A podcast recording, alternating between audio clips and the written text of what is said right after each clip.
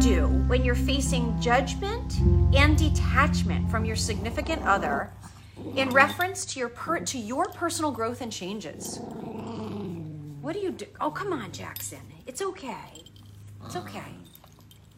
What do you do when facing judgment and detachment from your significant other in reference to your own personal growth and changes?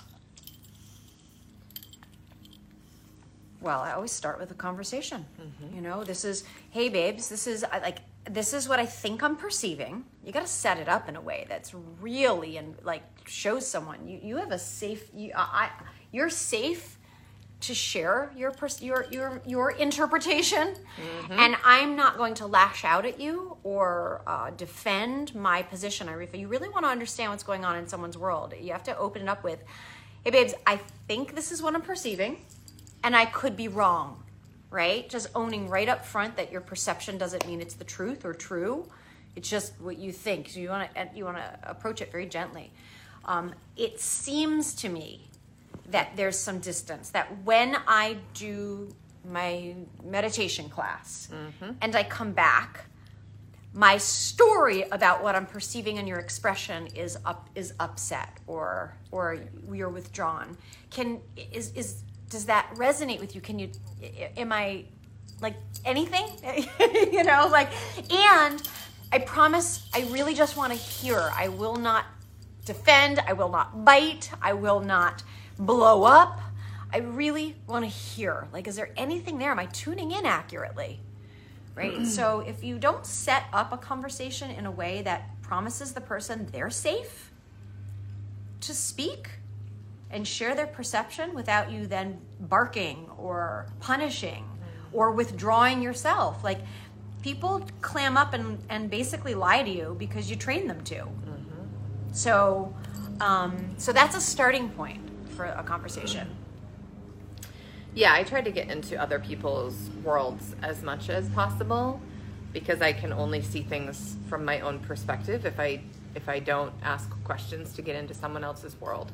And when it comes to, you know, friendships, relationships, significant other, um, you know, of course I can I can have the perception that often when there's that like clinging or grasping or a reactivity about something that I'm doing or engaging in that's maybe new, that that could have something to do with being worried that this newness is going to pull me away from the other person. And it could be a way away, meaning I no longer want to be with you. Right. So there's you, you're worried about I've got something I think I have you, Right. and I might lose you. Yeah.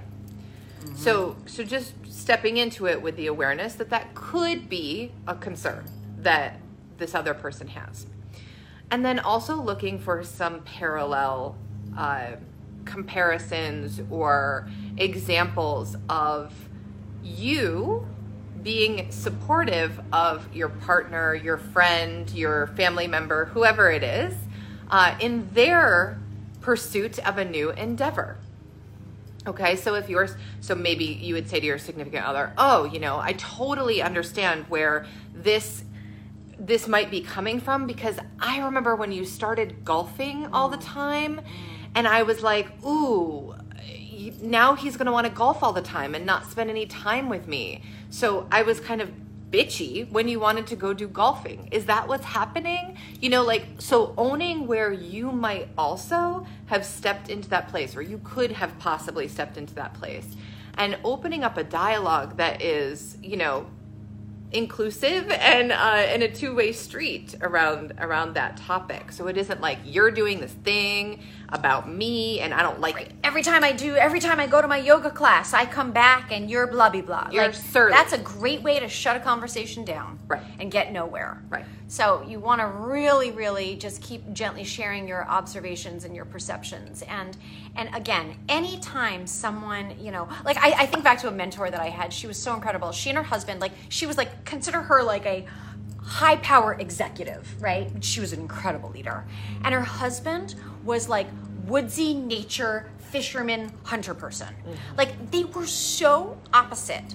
However, and again, you've heard us talk about this a lot. The foundation of healthy relationships, of thriving relationships, has to be built on the foundation of cherishing and respect, fondness, and admiration. So these two people had such appreciation and admiration and, and reverence for one another's passions that neither nothing was threatening. There was no threat to either's uh, self-expression. So when someone is threatened by your growth and your passion, especially if it takes you outside of the home or engaging with others in the world, there's grasping. There's something that they're worried or concerned that they're going to lose or that they think they have. All right, it's they're they're feeling out out like uh, I'm I could lose control or I could be left. That's usually the source of that. You know where where respect is goes out the door. Uh, and cherishing and encouraging and curiosity tell me more like about what it is you're learning even if you don't care about the topic you would ask because you so cherish the person Yeah.